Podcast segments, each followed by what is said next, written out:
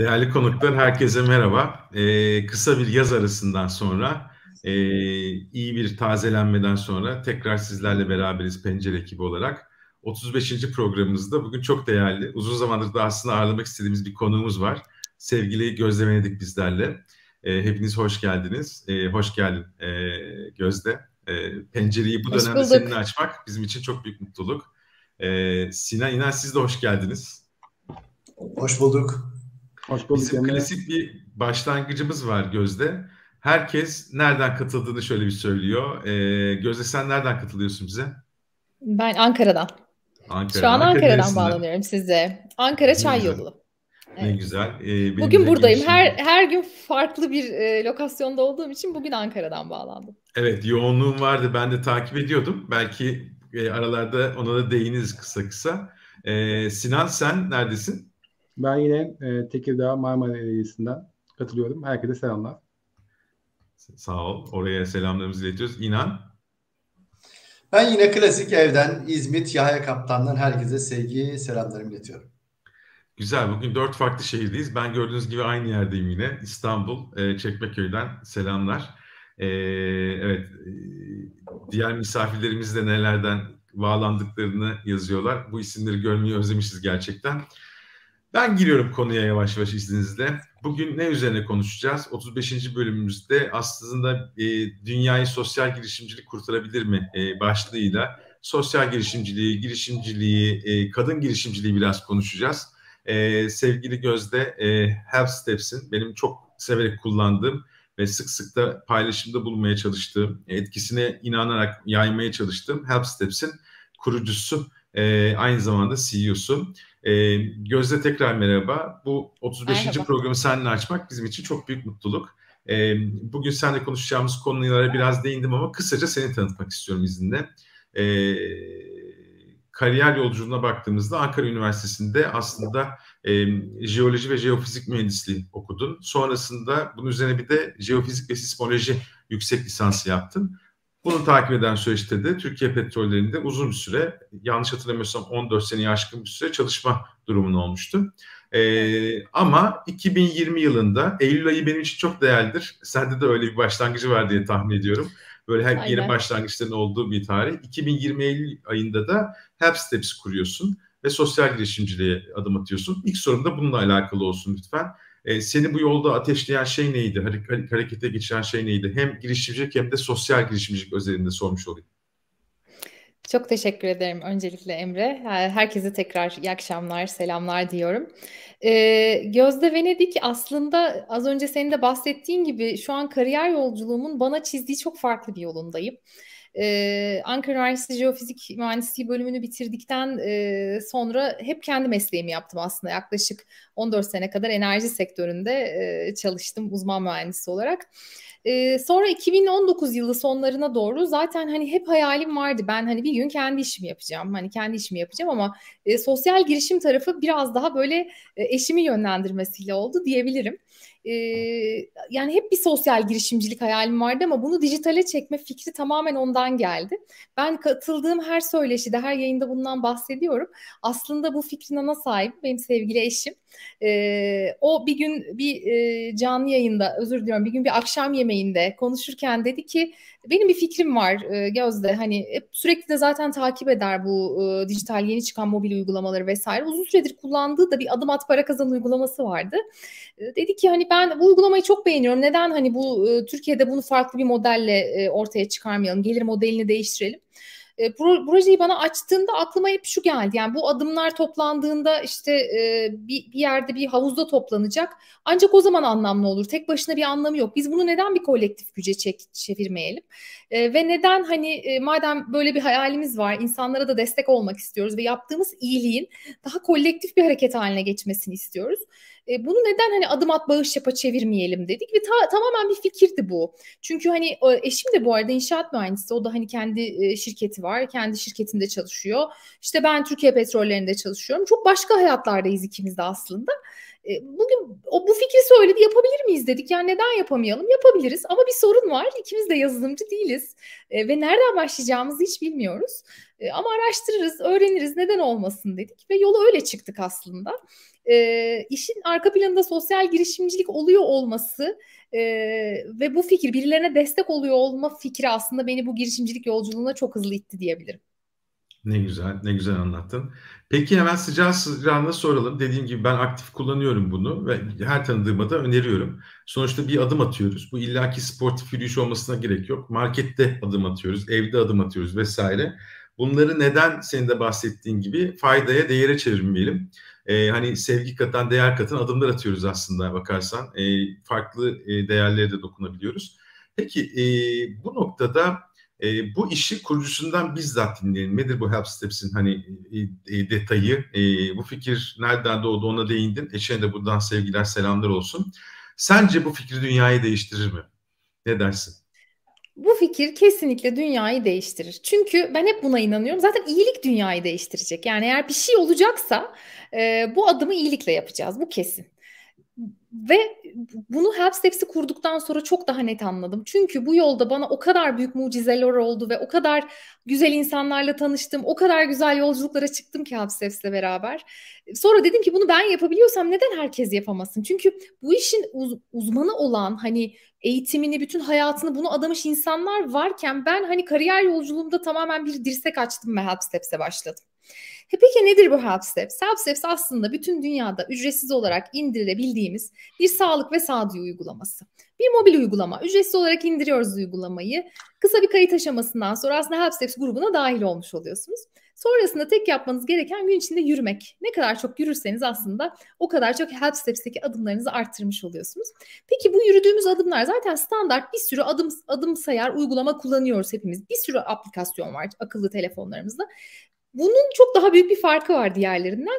Bu attığınız adımları gün sonunda e, HS puanına dönüştürme şansınız var. Bu dönüşüm esnasında biz kullanıcılarımıza kısa 30 saniyelik reklamlar izletiyoruz.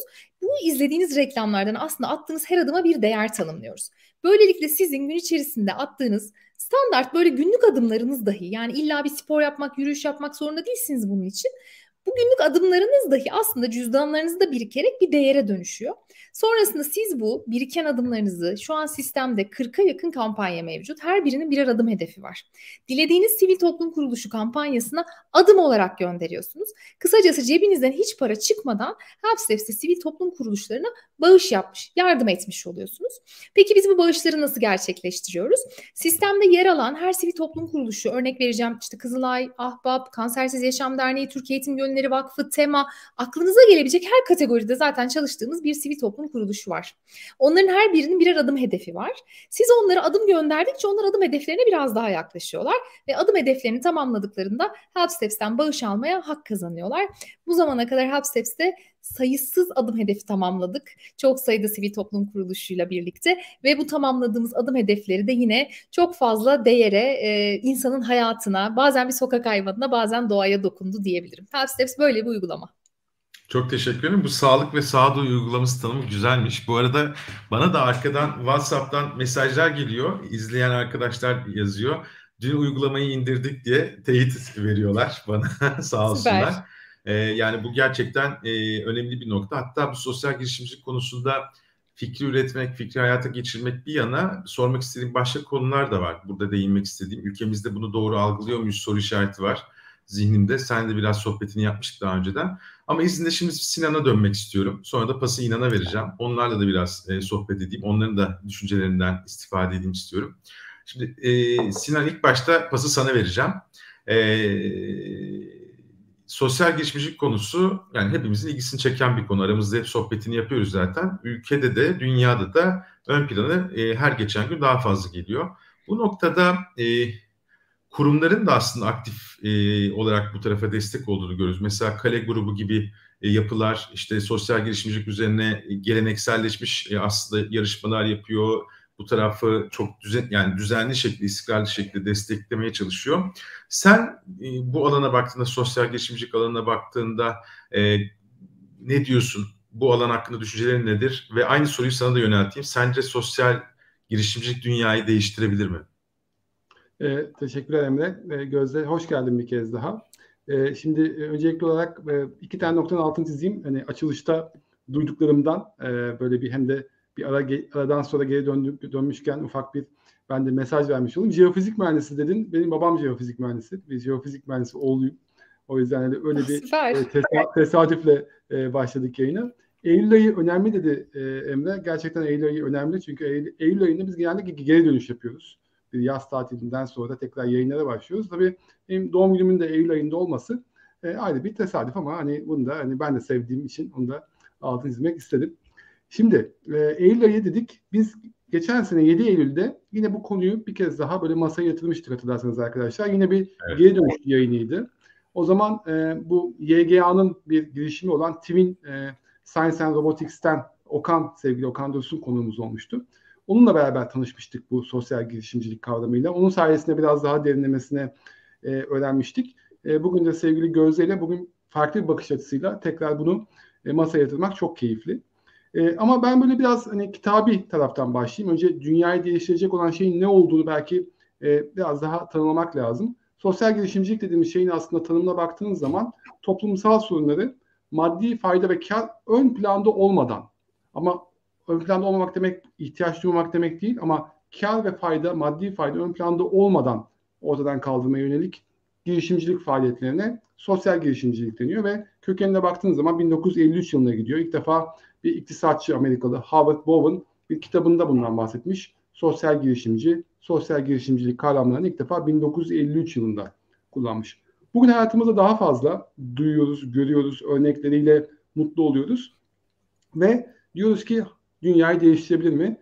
Bu değiştiremezse ne değiştirebilir? Çünkü gerçekten de e, Gözde'nin o e, anlatırken ki yüzündeki ifade, gözlerinden çıkan ışık ve işte suratındaki o gülümseme aslında bunun ne kadar kıymetli, ne kadar gerekli olduğunu vurguluyor.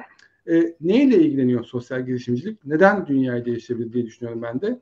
Yoksullukla mücadele, çocuk hakları, sağlık hizmetlerine erişim, eğitim haklarına erişim, finansal hizmetlere erişim, kadın hakları altını böyle doldurabilirsiniz. Yani bugün sosyal girişimcilik dediğimiz kavramın aslında odaklandığı alanlar buysa e, bu da toplumsal faydaya hizmet ediyorsa işte o zaman sosyal girişimcilik tabii ki dünyayı değiştirebilir.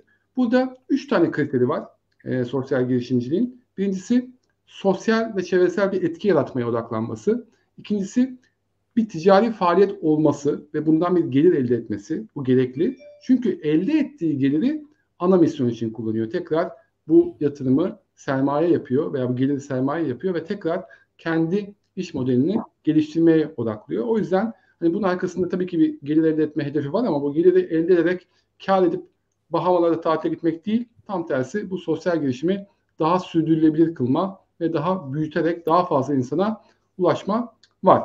Şimdi bunlar böyle benim e, en azından sosyal girişimciliği nasıl anladığım, nasıl anlattığımla alakalı. Birkaç tane de örnek vereyim ki dünya nasıl değişiyor onlardan bahsedeyim. E, çok sevdiğim ve de çok eski bir örnek, daha böyle global bir örnek. Khan Akademi. Aranızda eminim ki bilenler ve kullananlar vardır.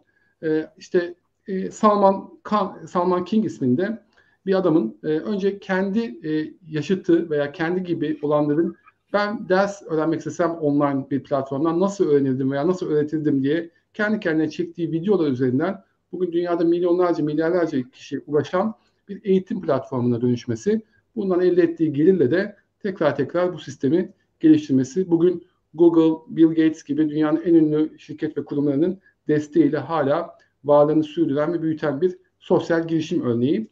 E, bu böyle benim ilk aklıma gelen örnek. Ama ülkemizden de bir tane örnek vererek izninizle sözümü tamamlayacağım. E, çok hoşuma giden bir örnek. Aranızda belki gidenler de vardır. Üsküdar'da e, Tebessüm Kahvesi adı verilen hmm. bir restoran var. E, bu restoranda Down sendromlu garsonlar çalışıyor. Burada hem çalışıyorlar hem sosyalleşiyorlar hem para kazanıyorlar. Ve Üsküdar Belediyesi'nin ortaya koymuş olduğu bir e, ne diyelim e, iş modeli. E, sayıları da gittikçe artıyor. E, bu gibi örneklerin e, ülkemizde de varlığını göstermesi beni çok mutlu ediyor diyerek soru cevaplayabilirim. Sinan çok teşekkürler. Güzel örnekler, somut örnekler her zamanki gibi. Ee, Okan'dan bahsettik. Okan da e, bizi dinliyor. E, İstanbul'dan sevgilerini iletmiş. Biz de buradan sevgilerimizi iletiyoruz. Aynı zamanda uygulamayı buradan da indiren arkadaşlarımız var. Onlar da evde yürümeye başlamışlar bile. Bu e, sağduyu uygulamasına katkıda bulunmak için, etki yaratmak için eksik olmasınlar. E, şimdi e, Sinan'ı dinledik. İnan sana dönmek istiyorum izinle. Sen, sen bu konuda ne düşünüyorsun? Sosyal girişimcilik konusundaki yaklaşımın, e, işte sosyal girişimcilik vasıtasıyla dünyaya değer katmaya çalışan kurumlara önerilerin var mı? E, senin pencerenden konuya yaklaşabilirsek bizim için çok güzel olacak. Tabii ki. Çok teşekkürler. Ee, sosyal girişimcilik için kurumlara önerim ilk söyleyeceğim belki de en önemli altını çizeceğim şey samimiyet. Sonuç itibariyle sosyal girişimcilik baktığınız zaman e, öncelikle amacı kar olmayan toplumsal fayda için çalışan girişimler. Bunu işte Gözde'nin yaptığı gibi e, şirketin kuruluş amacı bu olabiliyor. Veyahut da şu an faaliyet gösteren şirketler bu tarz sosyal girişimcilik projelerini hayata geçiriyorlar. Ve de şu an çalışanlar özellikle Z kuşağının iş hayatına giderek yaygınlaşmasıyla gençlerin de koltuklara girmesiyle birlikte iki tane önemli faktör var şirketlerden beklediği. Bunlardan bir tanesi şirket gerçekten toplumsal fayda için çalışıyor mu? İklim krizi, işte giderek e, kaybolan e, ne, canlılar için veyahut da giderek kirlettiğimiz dünya için neler yapıyor şirket? Bunu bir şey bir sorumluluk alıyor mu? Buna bakıyor. Ardından da samimiyetine bakıyor. Bu nedenden dolayı bu işi samimi bir şekilde yapan şirketlerin daha çok değer kattığını görüyorum. Burada da yani farklı örnekler verebilirim ama Koç Holding'de yaptığım bir projeyi anlatabilirim kısaca. Koç Holding bu konuda gerçekten takdir ettiğim bir grup. Ee, bir dönem benim de e, Koç Holding'in bir şirkette çalışırken meslek lisesi memleket meselesi projesinde ben de gönüllü koç olarak çalışmıştım. Melek ismini verilmişti bu konuda gönüllü çalışanlara. Meslek liselerine gitmiştik. Oradaki öğrencilere bize bir ajanda verilmişti, bir rehber verilmişti. O rehber eşliğinde onlara yol göstermeye çalışmıştık. Şimdi iş dünyasına daha çok girdikçe, kurumlara özellikle sanayi şirketlerine daha çok gittikçe bu konunun ne kadar önemli olduğunu daha çok görüyorum. Çünkü Türkiye'de gerçekten ara eleman eksiği son derece önemli. KOBİ'ler ki Türk ekonomisinin can damarı bu ara elemanlara ihtiyaç duyuyor. Yani toplumsal faydayı gözetip gerçekten samimi bir şeyler yapmaya çalıştığınız zaman dokunacağınız çok alan var. Burada samimiyetle ilgili bir örnek daha vermek istiyorum ki burada şirket ismi zikredemeyeceğim. E, çünkü kendisine müsaade almadım. E, alırsam da bir gün LinkedIn'de yazmak istiyorum. Geçen gün öğrendim. Üst yönetiminden birisiyle görüştüm. E, çok da yakından tanıdığımız bir şirket. Şirketteki ciro, karlılık gibi temel metriklerden daha da önce gelen bir metrik var şirketteki çalışanların oranının en az yüzde 25 engellilerden oluşması. Birim yöneticiler ilk bunu soruyorlar. Yani kendileri yok diyor. Sen önce onu sağladın mı? Yüzde 25 mi? İK'yı arıyor. Gerçekten böyle mi diye. Bu kadar önemli.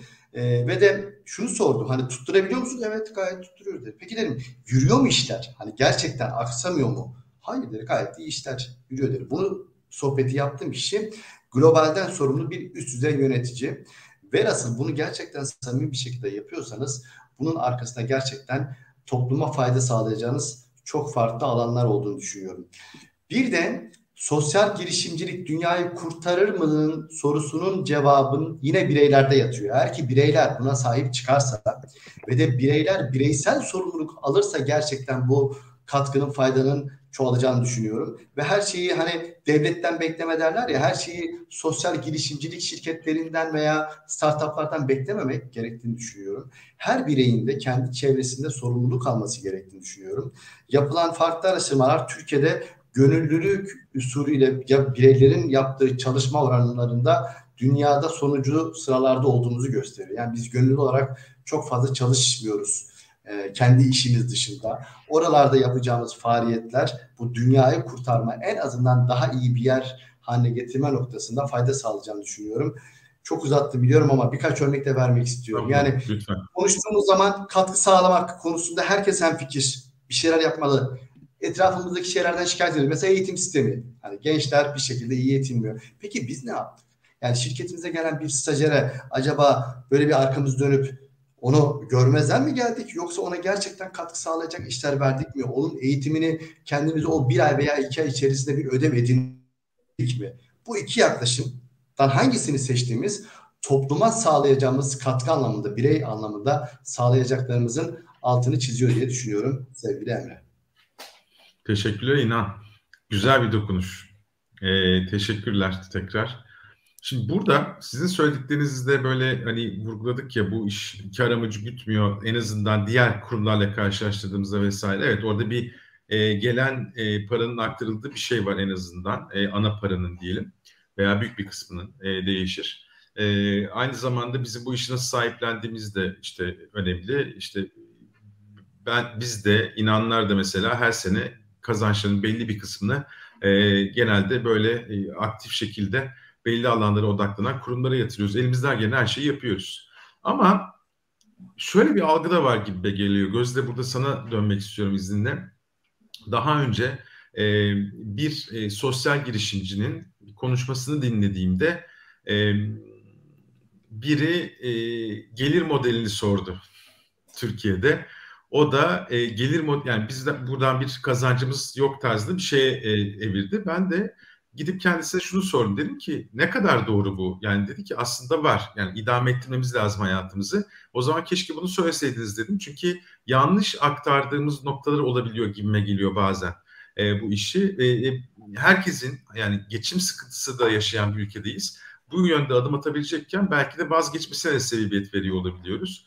E, başka bir yayında, bir radyo yayınında mesela yine bir sosyal girişimci konuşuyordu. Ve orada e, biz gelir elde ediyoruz, bunu söylemekten de utanmamalıyız tarzında bir şeyde bulundu. Buradaki yaklaşım da dikkat çekici. Demek ki toplumda şöyle bir algı olabilir mi diye soruyor insan ki zaten cevabını biliyoruz. Bence var. E, yani sosyal girişimcilik hayır işi midir? Yoksa bunu yani ortaya koyan kişi e, aktif olarak hayatını idame et, ettirebilir mi? Ettirmeli midir hatta bu işin sürdürülebilirliği konusunda? Bir bunu sormak istiyorum. Bir de senin tecrübelerine istinaden Türkiye'de kadın girişimci olma konusuna değinmek istiyorum. Yani e, kurumlarda birazdan tartışırız yine kendi aramızda ama kurumlarda aslında kadın çalışanların farklı avantajları olabiliyor. Ortaya koydukları erkeklere göre buna illaki ayrıştırmamız gerekirse eğer araştırmalar yaptığı için söylüyorum. Farklı kalitelerde olabiliyor. E, girişimcilik tarafında bu nasıl işliyor? Bu işin yani sana artıları veya işte eksileri oldu mu toplumsal olarak? Bunları bizle paylaşabilirsen çok çok mutlu oluruz. Tabii ki, tabii ki memnuniyetle Emre. Ee, öncelikle ilk soru gerçekten çok kritik ve önemli bir soru. Hemen hemen katıldığım birçok söyleşide, e, yani birçok toplantıda bunu dile getirmek istiyorum ben de. E, Help Steps birincisi kar amacı gütmeyen bir kuruluş değildir. Çünkü biz e, 40 farklı sivil toplum kuruluşuna yer sağlayıcı, hukuktaki tanımı bu, yer sağlayıcı olarak hizmet veren bir çatı platformumuz aslında. Bir web tabanlı platform gibi de düşünebilirsiniz. Biz bunun app tabanlı bir platformunu yarattık aslında. Bu platform sivil toplum kuruluşlarına yani kar amacı gitme, gütmeyen kuruluşlara hizmet verir. Ve bu hizmeti verirken de bir altyapıya ihtiyaç olduğu için mutlaka bu işin sürdürülebilir olması için para kazanması gerekir. Sosyal girişimcilik bir hayır işi değildir. Eğer ben bir sosyal girişimciysem, eğer ben bir hayır işi yapmak için bu yola çık, çık, çıksaydım eğer bir dernek ya da vakıf kurardım. Bu dernek ya da vakıf üzerinden tamamen hayrına, tırnak içerisinde hayrına bu projeyi kendi e, iş hayatım devam ederken diğer tarafta da sonuçta hani kendi hayatımı idam ettirebilmek için çalışmak durumundayım. Kendi ki iyi de bir mesleğim var e, bu mesleğimi devam ettirirdim. Bir yandan da vakıf ya da dernekte gönüllü olarak çalışabilirdim. Zaten çalıştığım kurumda bunu destekleyen bir yapıdaydı. Dolayısıyla ben bir sosyal girişimci değil, bir vakıf ya da dernek sahibi, bir hayırsever olarak devam edebilirdim. Bakın bu bir seçenekti. Ancak ben bunu tercih etmedim. Sosyal girişimcilik sürdürülebilir olması için bunu söylemekten bence çekinmek ya da bir hani bunun bir bunda bir beis yok. Kesinlikle kazanç elde edebiliyor olması lazım. Şimdi şöyle bir örnek vereceğim size. Altiseps'in biz kurduğumuzda bir yıl, şu an iki yıllık, iki buçuk yıllık bir şirket aslında. İlk bir yılı tabii ki her işletmede olduğu gibi e, hani maddi sıkıntıların ol, olabileceği, hani zarara gidecek çok noktamız oldu ve biz ilk bir yıldaki bağışları tamamen kendimiz kompanse ettik. Helpsteps'te yapılan bağışları. Şimdi bunu söyleyince insanlar hep şöyle wow ne güzel ya işte hiç para kazanmamışlar kendileri yapmışlar. Peki çok güzel evet keşke daha fazla param olsaydı da daha fazlasını yapabilseydim. Peki ben bunu ne kadar devam ettirebilirim? Ya da bu bir işletme, burası bir e, bir ekosistem hepsi aslında bir aile gibi de bir, e, bir yapısı var. Büyük, büyük bir makine ve 24 saat çalışan bir işletme burası. Çünkü dünyanın her yerinden insanlar adım gönderiyorlar e, ve bu dünyanın her yerinde kullanılabilen bir uygulama. Saat farkı da var. 24 saat aktif bir uygulama HelpSteps. Herkes her yerden adım gönderiyorlar. Bir, bir noktada bir güç için toplanıyoruz hepimiz. E şimdi bunun sürdürülebilir olması için bu işin para kazanması lazım ki ben bu işi devam ettireyim, büyüteyim sistemde sivil toplum kuruluşlarına yaptığım bağışları arttırayım ve bunu dünyaya açabileyim. Eğer bir sosyal girişim ki ben hep bunu iddia ediyorum eğer bir gün e, unicorn olacaksa, iyiliğin unicorn olacaksa bu Help Steps olacak. E, neden e, diğer girişimler gibi konumlandırılıp, yatırım alıp, dünyaya açılıp aynı zamanda hem kendi kazanarak aynı zamanda da sistemde kazandırarak yani sivil toplum kuruluşlarına bağış yaparak, destek sağlayarak e, bu işi büyütmeyelim. Dolayısıyla bence sosyal girişimcilik bir hayır tabii ki arka planı yani ana gelir modelindeki ana kurgudaki o yapı hiç kaybetmemesi lazım. Eğer sosyal girişimciyseniz yani mutlaka e, kazandıkça paylaşmanız lazım ki zaten biz böyle yola çıktık. Dolayısıyla ben kesinlikle bu işin bu tarafındayım. Yani her yerde de bunu söylüyorum. Biz bir anonim şirketiz zaten hani kar amacı gütmeyen kuruluşlar işte bunu çeşitli platformlarda açıklamak zorundalar vesaire. Yani sonuçta, sonuçta Helpsteps'in bağlı olduğu bir şirket var ve bu şirket kazanacak. Şu an 15 personelimiz var bizim. E, ve şöyle bir şunu da e, dile getirmek istiyorum. Benim bu 15 personelimiz Helpsteps'te çalışan Önce gönüllülük esaslı bizimleler. Tabii ki buradan maaş alıyorlar, hayatlarını geçiniyor, geçindiriyorlar. İşte e, bir, bir kariyer sahibi aynı zamanda bir istihdam da yarattık biz Helpsteps'le beraber. Kazanç da elde ediyorlar bu işten. Ama aynı zamanda biz çok mesaisiz çalışıyoruz ekip olarak. Yani 7-24 açık bir sistem var ve hiç problemimiz bitmiyor. Dolayısıyla sürekli ekip arkadaşlarım aktifler ve bu işi gönüllü yapıyorlar. Çünkü neden? Hiçbir şey, hiçbir kazandıkları para bizim bir tekerlekli sandalyeyi te- teslim ettiğimizde o grup içerisindeki o böyle hani hepimizin gözler yaşlı, gururluyuz, mutluyuz işte ne güzel bu işe vesile olduk dediğimiz o anı hiçbir şey ama hiçbir şey besleyemiyor. Dolayısıyla ben bu noktada da çok şanslıyım. Çünkü bütün ekip arkadaşlarım bu ruha sahipler ve bu inançla benimle beraberler. Dolayısıyla hani dedim dedik ki az önce de dünyayı iyilik mi kurtaracak diye. Evet gerçekten iyilik kurtaracak. Zaten iyilik yolunda da hep iyi insanlarla karşılaşıyorsunuz ve hani işleriniz de hep rast gidiyor. Peki süper. Bu ilk soruydu. Evet, kadın girişimci evet. olma konusu. Onu evet, da kadın senden e, olma konusunda da aslında şöyle ben e, kadın çalışan olarak hem bir kurumsal şirkette hani e, bu kadın olmanın farkını yaşadım hem de girişimcilik ekosisteminde iki farklı ekosistemi de aslında gözlemleme şansım oldu. Jeofizik mühendisliği e, belki evet Sinan Bey siz de babanızdan bilirsiniz daha böyle e, erkek e, egemen bir mesleğe sahip. Çünkü ben bir de petrol sektöründe çalışıyorum. İşte çok araziye de gittim, sağ çalışmalarına da katıldım. Benim şöyle bir şansım var. Evet çok erkekler e, erkeklerin egemen olduğu, egemen olduğu bir meslek olmasına rağmen ben çok vizyoner bir şirkette çalıştım. E, ve gerçekten benim yöneticilerim bizim hep araziye gitmemizi destekledi, arazi şartlarında bulunmamızı destekledi ve ben de hep çoğuna katıldım. Dolayısıyla tabii ki dezavantajları çok fazla oldu. Onlar kadar rahat olamadık birçok noktada. Bazı bazı dönemler baskı gördüğümüz dönemler de oldu belki ama yine de çok büyük tecrübeler edindim.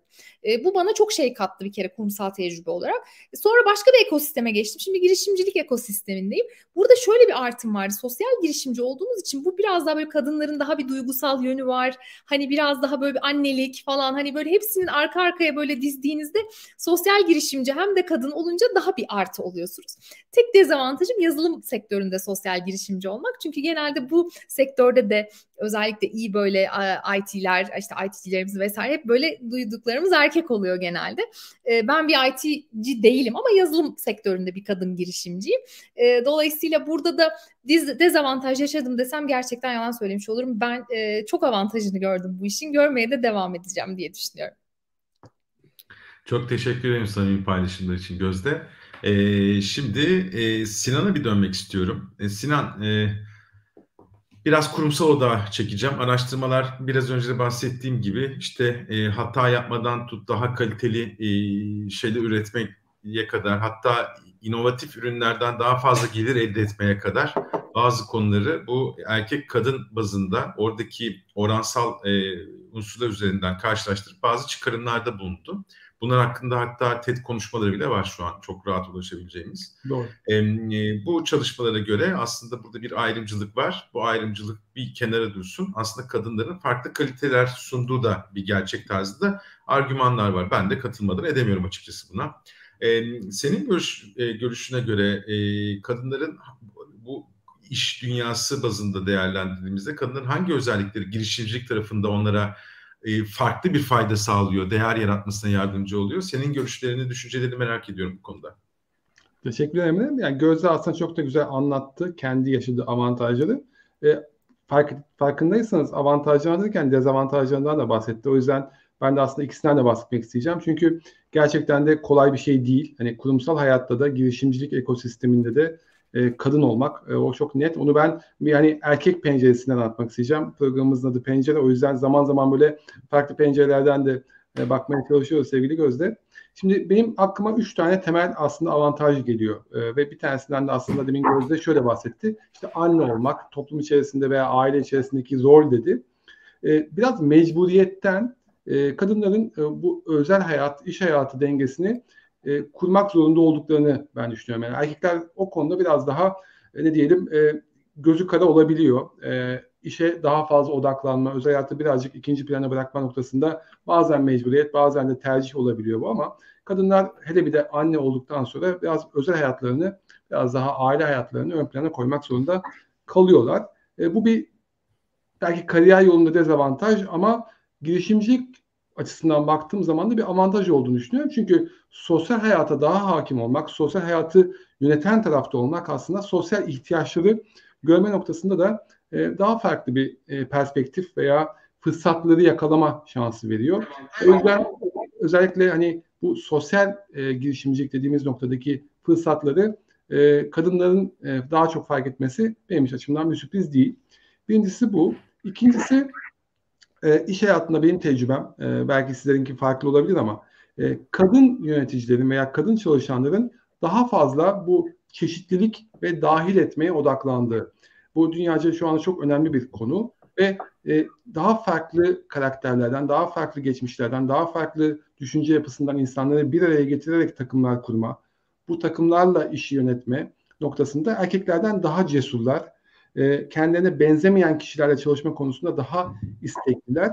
Bugün girişimcilik ekosisteminde de belki de en kıymetli şey bu.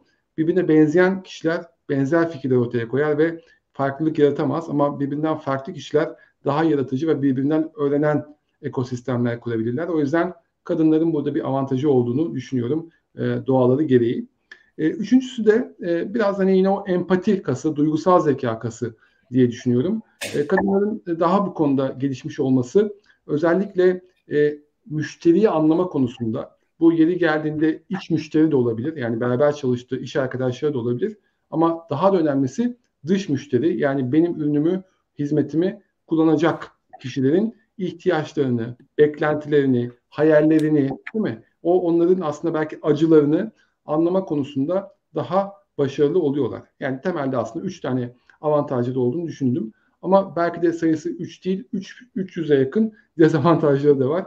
E, bazıları demin söylediklerimin belki ters yansıması. İşte nedir? Erkek egemen bir dünyada kendini sürekli ispat etmek zorunluluğu noktası bence yani hem kariyer anlamında hem de girişimcilik anlamında e, kadınları zorluyor diye düşünüyorum.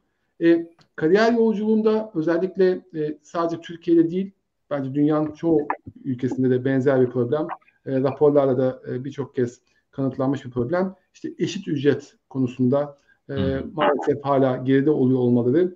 Onları belki de e, kariyer yolculuğundan sosyal girişimciliğe de iten bir dezavantaj da olabilir.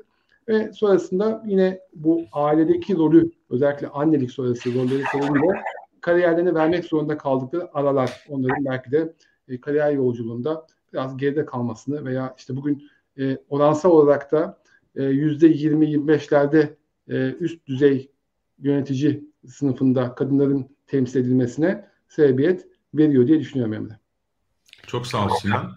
Ee, yani ben de bu konuyu aslında gündeme gelirken bazen e, çek, çekinmek değil de hmm, nasıl diyeyim size bu, bu konu gündemde olması garibimize gider ya bazen e, erkek kadın diye tartışıyoruz. E, ama işte tartışmak da gerekiyor bazı noktalarda. Bazı gerçekleri ortaya koyabilmek adına. O yüzden bu vurgular için teşekkür ederim. Şimdi inana geçeceğim. İnanla konuşurken e, kadın erkek işini bırakıp girişimci e, insandan neler öğrenebiliriz biraz onu e, sorgulayacağım ama öncesinde görüyorum ki Özgür Oral Bey'den bir soru gelmiş. E, kendisine buradan selamlar iletiyoruz. E, sosyal girişimcilikte devlet desteği söz konusu mudur? Yasal altyapısı nedir diye bir soru sormuş. Biz de işin uzmanı buradayken konuyu direkt kendisine yöneltelim istedik. Gözde e, ne dersin? Tabii ki. E, konuda bize aydınlatabilir misin? E, yola çıktığımda gerçekten ben hani sudan çıkmış balık gibiydik. E, ben de eşim de. Nereden başlayacağımızı bilmiyorduk. Birçok teşvik duyuyorduk hep işte COSGAP'tir işte diğer başka bakanlıklardan gelen teşviklerdir. Yani bir de çok kirli bilgi vardı bu konuda. Çok araştırdık bununla ilgili neler yapabiliriz diye. E, Birçok aslında konuda özellikle dijitallikle alakalı hani mobil ap, e, aplikasyonların yazılması vesaire gibi konularda e, belirli ekstra teşvikler var. Ama özellikle sosyal girişimcilik altında verilen teşvikler maalesef hani benim ilgi alanımda hiç olmadı ve hiç denk gelmedim böyle bir şey. Bu arada ben hiçbir devlet desteği almadım, alamadım. Çoğunun ya e, tarihini kaçırdım, başvuru tarihini ya kriterleri tutmuyordu. Ya e, birçok hani mesela hani biz ben bir de şirketi kurduğumuzda ilk e, devlet e, personeli olduğum için işte eşim kurdu şirketi. Sonra ben istifa ettim, kendim şirketi devraldım. İşte Help Steps üzerine aldım falan. Bayağı orada orada da bir kaybımız oldu bizim hani bu tarz teşviklerden yararlanma anlamında.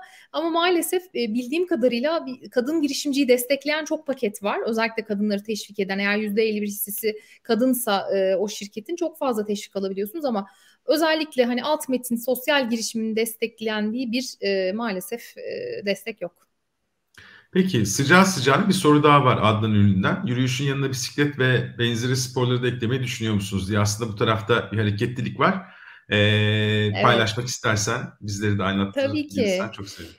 Kesinlikle. Bizim Help olarak aslında e, biz sayabildiğimiz her şeyi değere çevirebiliriz. Yeter ki biz bunu sayabilelim. Biz nasıl sayıyoruz bunu? Akıllı telefonlarımızın işte iOS kullanıcısıysa HealthKit'ten, Android kullanıcısıysa Google Fit'ten verilerini alıyoruz kullanıcıların. Biz şu an için adım verileriyle başladık yola. E, ve geçtiğimiz Nisan ayında aslında koşu ve bisikleti de açtık kullanıcılarımızın deneyimine. Bir beta testi gibiydi. 3 ay kadar koşu ve bisiklet verileri üzerinden de çevirim sağladık. Orada şimdi bazı iyileştirmeler yaptık. Önümüzdeki itibariyle, ay itibariyle tekrar e, devreye alacağız. Yani bisiklet grupları, işte bisiklet sürücülerinin de cycle'larını değere çevirebileceği, koşu gruplarının da yine koşucuların da yani profesyonel olarak bu işi yapanların özellikle koşu kilometrelerini HS'ye çevirebileceği ve yakın zamanda dediğim gibi belki işte yüzmedeki kulaçlarımızı, işte kayaktaki kilometrelerimizi gibi birçok aslında farklı spor dalını Half eklemeyi düşünüyoruz.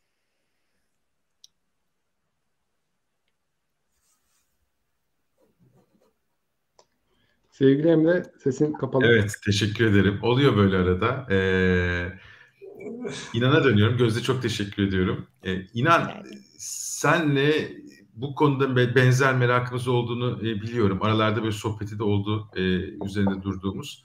Ben bir girişimciyle falan karşılaştığımda bol bol soru sorup e, sadece yaptığı işle ilgili değil de hayatına da dair sorular sorup ondan ne öğrenebilirim e, şeyinde oluyorum genelde. Veya girişimciler çalışan insanlarla da bu sohbetleri yapmaya çalışıyorum. E, şimdi kadın girişimci, erkek girişimci konusunu bir kenara bırakalım. Onu konuştuk. E, bir girişimci klasik anlamda alışılagelmiş iş insanından farklılaştıran özellikler senin gözünden, bu e, sohbetlerinden ve izlenimlerinden neler desem, onlardan neler öğrenebiliriz sence? E, paylaşabilirsen senin bu taraftaki böyle çok güzel cımbızla çekilmiş e, tespitlerin oluyor. Alabilirsek çok mutlu olurum. Çok çok teşekkürler. Ee, yine bu soruya bir üçlemeyle cevap vereyim. Ee, bu başarılı girişimcilerde benim gördüğüm, hem tanıştığım hem de e, okuduğum veya şahit olduğum üç tane temel özellik görüyorum. Bunlardan bir tanesi tutku. Ee, gerçekten yaptıkları işi tutkuyla yapıyorlar. Ee, ve mesela gözlerinin o gözlerindeki ışıltı aslında bu tutku. Hani e, şu an gözlerdeki ışıltı çok gündemde ya ekonomik gö böyle göstergelerden ziyade dahi gözdeki ışıltılardan anlıyoruz. E, göster ülkenin ekonominin nereye gittiğini. Hani bu sorunun cevabını doğrudan gözlerin e, gözlerine bakın görün diye derim. Yani o ışıltıyı buraya en böyle e, büyük şirketlerin CEO'sunu getirin. Buraya oturtun. onlarla sohbet edelim. İnanın bu ışıltıyı göremezsiniz. Çok nadirdir yani. E, bunu söyleyebilirim. Gerçekten tutkuyla yapıyorlar. Burada da e, Japon felsefesi var. Ikigai'yi çok severim. Gerçekten birçok alanda da böyle uyarlamasını anlatırım. Dört tane çemberin kesiştiği noktada iş yapıyorsan demektir diyor. Bir, neyi iyi yapıyorsun? Neyi severek yapıyorsun? Neden para kazanıyorsun? Dünyanın neye ihtiyacı var? Bakın hepsi hepsi hepsini kesiştirmişler. E, ardından da işte gözlerden ışıltılar fışkırıyor. Yolunuz açık olsun gözler. Gerçekten Teşekkür ederim. E, çok severek dinledim anlattıklarını. Ben de şimdi özür diledim. E, Emre'den duymuştum ama yeni indirme fırsatım oldu. Adımlarımı bağışı çevireceğim inşallah. Buluştuğumuzda kontrol edeceğim. Edebilirsiniz yani. Bol bol yürüyeceğim. tamam. İkincisi ise e, şeytanın avukatı ile beraber çalışmak. Yani bir avukat tutmak, şeytan avukatı ile beraber çalışmak. Ne demek? Girişimcilerin çok büyük çoğunluğunun başarısız olmasının nedeni olarak girişim fikirlerine aşık olmaları gösteriliyor. Yani insan kendi fikrine aşık oluyor. Diyorsun ki bu kesin tutar. Ama gerçekten senin yanında iyi niyetli olarak olmak isteyen bir kötü polis ki buna Apple böyle diyor. İnovasyon ekiplerinin başarılı olmasına biz inovasyon ekiplerimize bir tane kötü polis bulundururuz ki o fikri irdeler böyle sorgular. İşte şeytanın avukatı da deniyor. Bir şeytanın avukatı tuttuğunuz zaman veya bir gerçekten güvendiğiniz bir isimden yaptığınız, yapmaya çalıştığınız fikri e, sorgulatması istediğiniz zaman gerçekten sizin göremediğiniz açıkları işe başlamadan gösteriyor ve o noktaları onarma şansınız oluyor. Benim ikinci vurgulayacağım nokta bu. İnsanın kendi fikrine aşık olmaması için bir kötü polisle beraber çalışması, dış bir gözle yaptığı işi, yapmaya niyetlendiği işi sorgulatması. Üçüncü e, nokta ise ünlü ekonomist Theodor Levitt'in sözüyle aktarmak istiyorum. Diyor ki insanların matkaba değil duvardaki deliğe ihtiyacı var diyor. Önce bir garip geliyor ama düşününce anlıyorsunuz. Yani bir şeyi elde etmek için artık farklı yollar denemek gerekiyor. Farklı iş modellerinin çıkmasının arkasındaki espri de bu. Artık aynı şeyi veren farklı yollardan yürümek gerekiyor. Mesela yine Help Steps bağış yapmak istiyorsunuz, yürüyorsunuz. Orada reklam gelirleri elde ediyorsunuz. Bunu hem ticari olarak bir gelir hem de e, oradaki sosyal e, kurulumlara, STK'lara bağış olarak götürüyorsunuz. Düşünülmeyen bir şey, yepyeni bir iş modeli. Bu tarz iş modelleri artık yeni dünyanın iş gücünün de böyle top koşturduğu alanlar olacak. Zaten araştırmalar da bunu gösteriyor. Yeni iş modellerini farklı yollardan yapmak e, burada bizi e, aslında e, rehber olacak, en azından girişimcilere rehber olacak bir yol. Bir örnek vermek istiyorum. Bugün okudum ki öneririm de Swipeline TR diye bir e, Instagram hesabı var. Bu da bir girişimci. Türkiye'den ve dünyadan girişimcilerden güzel haberler veriyor. Gündemde kalıyorsunuz. Bugün okuduğum e, bir e, iş modelini oradan paylaşmak istiyorum. GetMobil isminde bir iş modeli çok 27 milyon TL yatırım almış. Evet. Yaptığı iş şu insanların elindeki ikinci el elektronik eşyaları alıyorlar. Bunları işte işlemden geçiriyorlar, tamir ediyorlar, onarıyorlar, garanti veriyorlar. Ondan sonra 12 ay garantili ikinci el kullanılmış bir elektronik eşyaya sahip oluyorsunuz. Bakın Dünyanın gerçekten ihtiyacı bu. Yani insanlar daha ucuza, elektrikte özellikle elektronik eşyanın çok daha pahalandığı bir dünyada garantili eşya almak istiyorlar. Buna da aracı oluyorsunuz. Böyle yapıldıktan sonra ya benim de aklıma gelmişti dedirten şeyler ama bu iş modelleri artık girişimcilerin gerçekten tabiri caizse ekmek yiyeceği ve yol alabileceği alanlar. Üçüncü olarak da bunu söyleyebilirim sevgili Emre. Teşekkürler İnan. Özellikle ilk girişin, anlatımın yani gerçekten şu pencere sohbetini özlediğimi hissettirdi tekrar. Ee, sağ ol, olumlu enerjin için pozitif böyle gönderiyorsun İzmit'ten her yere. Ee, şimdi e, artık yavaş yavaş sona yaklaşıyoruz ama bir soru daha geldi. Gözde hemen onu da gündeme getirmek isterim izinle.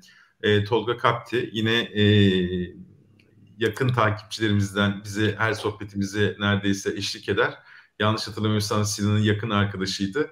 e, challenge yapılabilir mi tarzında bir sorusu var. Bilmem böyle bir şey düşündünüz mü? Ne dersin? Evet tabii ki yapılabilir. Aslında yapıyorlar da. HelpSteps'in içerisinde çok fazla sayıda aslında e, uygulama içerisinde kullanan bizim de sonradan öğrendiğimiz çok gruplar var.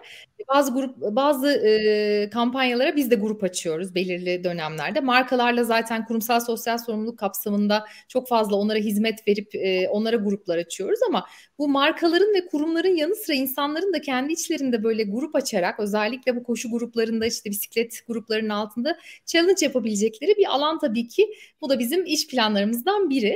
E, Hapsteps aynı zamanda bir şu an yavaş yavaş bu son güncellemeyle beraber sivil toplum kuruluşlarına yorum da yapabiliyorlar artık. Yani bir sosyal ağ tarafı da oluşsun istiyorum.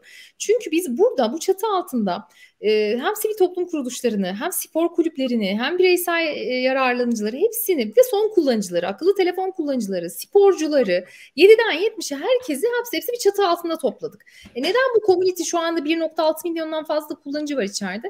E neden bunlar kendi aralarında da bu iyilik yarışında hem challenge'lar yapsınlar hem de birbirlerine yorumlar vererek işte motivasyonu arttıralım. Çünkü burada ana amaçlardan biri de şu unutmayalım bunu Helpsteps'te farkındalık yaratıyoruz biz birçok konuda.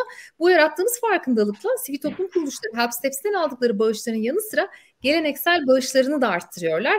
Yani sırf bu yüzden Helpsteps'e katılmak isteyen çok sayıda sivil toplum kuruluşu var. İnanın say- sayısız e, başvuru alıyoruz ama maalesef bizim de bir kapasitemiz olduğu için hani belirli seviyede sivil toplum kuruluşu ekleyebiliyoruz Helpsteps'i.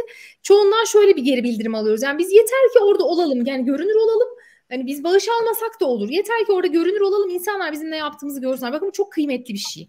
Yani insanlar özellikle e, bu iyilik yolculuğunda çok fazla e, insanlarla da tanışma fırsatım oldu. Bu gerçekten önemli bir konu. İleride bu konuyla alakalı da farklı çalışmalarım olacak. Süper. Ya ben burada bugün enteresan bir şey yaşıyoruz. Onu yansıtmak istiyorum. Sadece LinkedIn ve YouTube'dan e, mesaj gelmiyor, yorum gelmiyor. WhatsApp'tan da yorum yağıyor. E, değerli bir dostumuz, bizi takip eden dostumuz şöyle bir yorumda bulunmuş. Bir fikir aslında paylaşıyor. Belki güzel de bir e, şeye vesile olur. E, bu girişim bence basit ama farklı cezbedici ve farklı ve e, cezbedici tarafı günlük yaptığım bir işlemi minimum yatırımla faydaya çevirmek. Akan suya e, değirmen kurmak gibi. Yani biz yelkende mesela e, tasvir ederiz bunu. Küçük bir rüzgar tonlarca aleti akıp yani ilerletiyor ama onun yanından akıp giden israf olan bir şey de var. Rüzgar da var. Oradaki enerji insan düşünüyor ve şimdi düşününce gerçekten e, gün içerisinde insanlar tüm Türkiye'de kaç e, ne kadar adım atılıyordur mesela inanılmaz bir rakam ve diyor ki belediyeler ile anlaşılıp e, bir parkura Help Steps adı verilebilir bu farkındalığı arttırmak için gibi de bir öneride bulunmuş. Kendisine teşekkürlerimizi sunalım. Buradan paylaşmadığı için e, ismini e, veremiyorum maalesef. Adnan Bey'den de yine bir yorum gelmiş. Bugünkü 12.256 wow. adımını bağışlamış. Süper. Gözde sana sıcağı sıcağı bir şey sormak istiyorum. En sonunda kapanış sorusunu sana yönelteceğim yine. E, günde kaç adım bağışlanıyor ve şu ana kadar e, kaç adım e, bağışlandı? Hiç böyle e, hazır bir rakam var mı aklında? Ortalama günde kaç adım? Ya günlük aslında adım sayısı çok değişken. Yani milyonlar bazında bahsediyorum tabii. Rakamlarımız o kadar büyük ki zaten akılda tutmak imkansız ama biz ayrı kere sürekli istatistik bakıyoruz. Ben özellikle takip ediyorum. Ee, en son istatistiğimizde şu ana kadar 200 milyarın üzerinde adım bağışlandı AppSteps'te. 200 milyar evet bu yaklaşık 8 bin kez dünya turuna eşdeğer falan böyle istatistikler çıkartıyoruz. E, çünkü çok e, hani aktif evet 1.6 milyon kayıtlı kullanıcı var ama günlük aktiflik çok değişken tabii. Hani her gün e, farklı kategorilerden farklı ülkelerden bir sürü noktada çevrim alıyoruz. E, ve bu dijital ekosistemin en zor yanlarından biri de bunu sürdürülebilir kılmak. Yani o adımı her gün kullanıcının girip çevirmesi lazım. Bazı günler unutuyorlar. İşte bazı bir hafta iki hafta çevirmiyor sonra bir gün tekrar çeviriyor uygulamaya giriyor. Bizim mesela ilk kuruluş beta sürümü sürümünden hala daha devam eden çok sayıda böyle sadık kullanıcımız da var. E, dolayısıyla hani günlük şu an hani şu kadar milyon adım diyemiyorum ama çok çok milyon diyebilirim öyle söyleyeyim. E, bu zamana kadar da o milyar milyar adımlarla da çok sayıda iyilik gerçekleştirdik. Çok şükür. Harika. Bunları duymak bile insanı mutlu ediyor. Parçası olabilmek ayrıca mutlu ediyor. Peki ben son soruma geçmek istiyorum izninle. Ee, artık e, programımızın sonuna geliyoruz. Yine nasıl geçmiş 45-50 dakika hiç farkına varmadım. E, özlemişiz de burada herkesle sohbet etmeyi. Güzel sorular ve so- e, yorumlar için de çok teşekkür ediyoruz tüm e, izleyicilerimize, sohbetimize ortak oldukları için.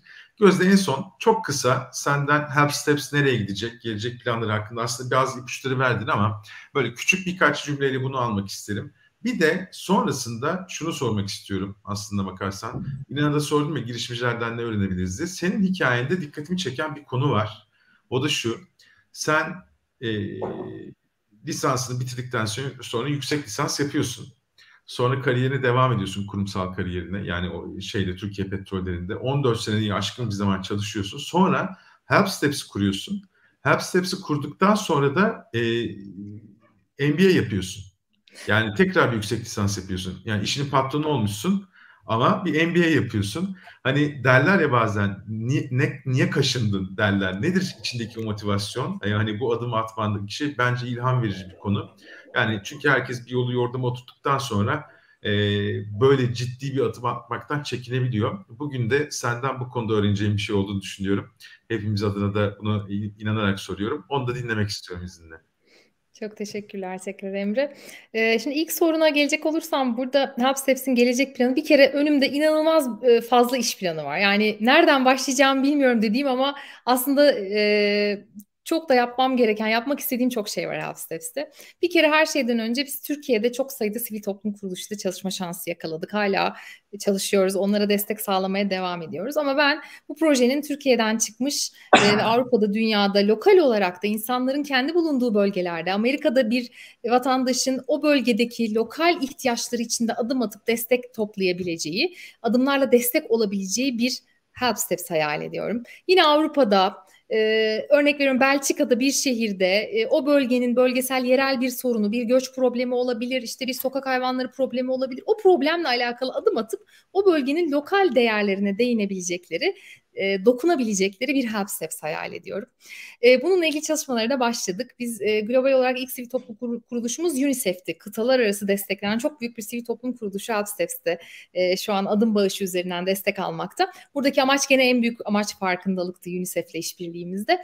Şimdi e, yine bölgesel olarak farklı ülkelerle sivil toplum kuruluşlarıyla görüşüyoruz. Yakın zamanda onların ekranlarını da görmeye başlayacağız. Ama o bölgede yaşayanlar sadece o sivil toplum kuruluşlarını görüyor olacaklar. Böyle bir lokalize etme etme aslında hayalimiz var HubSteps'te.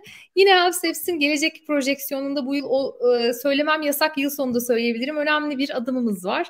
E, o proje üzerine çalışıyoruz. Onun için İngiltere'de ayrı bir ekip kurduk. Bu HubSteps'in diğer önemli projesiyle ilgili olarak. E, yine az önce gelen sorular üzerinden HubSteps'in adım sadece adım değil bisiklet tüm koşu gruplarının ekleneceği ve sosyal ağ dönüşebil dönüştüğü bir altyapı hayalimiz var. Helpsteps'in market modülü e, bizim hiç üzerine eğilmememize rağmen aslında çok rağbet gören bir modül. İnsanlar alışveriş yaparak da destek sağladıkları bir modül. Standart pazar yerlerinden bağımsız orada kadın girişimcilere de bir pazar yeri alanı açtık aslında. Tüm girişimcilere ve özellikle kadın girişimcilere bir pazar yeri alanı açma hayalim vardı. Şimdi orayı biraz daha büyüteceğiz e, yeni versiyonlarla beraber. Kısa Kısaca Self-Steps'in yapacak çok şey var ama yakında çok güzel haberler duyacaksınız bizden.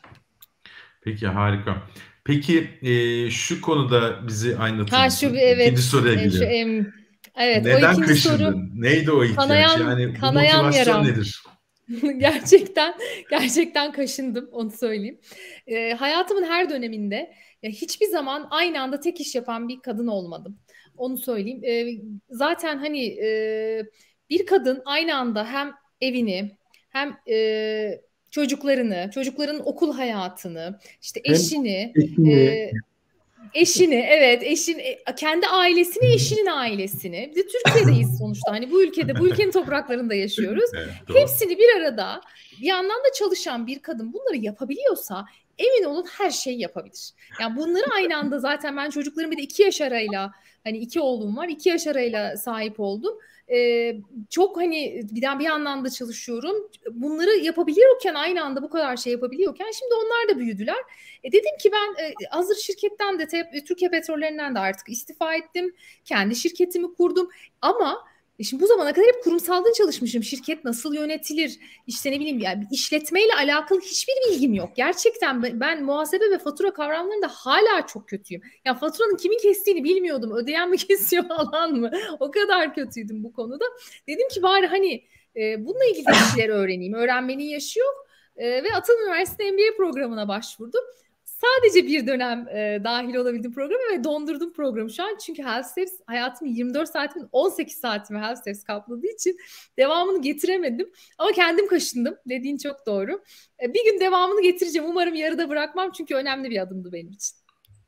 E, bu da bir adım. E, bu da değerli bir adım. Güzel bir nokta. E, e, böyle gelişim hikayeleri beni çok etkiliyor ve aslında bunu da senden öğrenmiş olduk. En azından buradaki motivasyonu öğrenmiş olduk. Umarız bu heyecanın hiçbir zaman bitmez ve Help Steps'in geleceği de e, aynen bugünkü gibi heyecan verici olur. E, bizim de e, bu yolculuğa dahil olmamız bizi çok mutlu etti. E, en azından senden dinledik. Farklı insanları duyurma şansımız oldu. E, şimdi yayınımızın sonuna geldik arkadaşlar. E, bir yaz arasından sonra e, 35. bölümde karşınızda olduk ve bugün neyi sorguladık? Sevgili Gözde Venedik'in katılımıyla.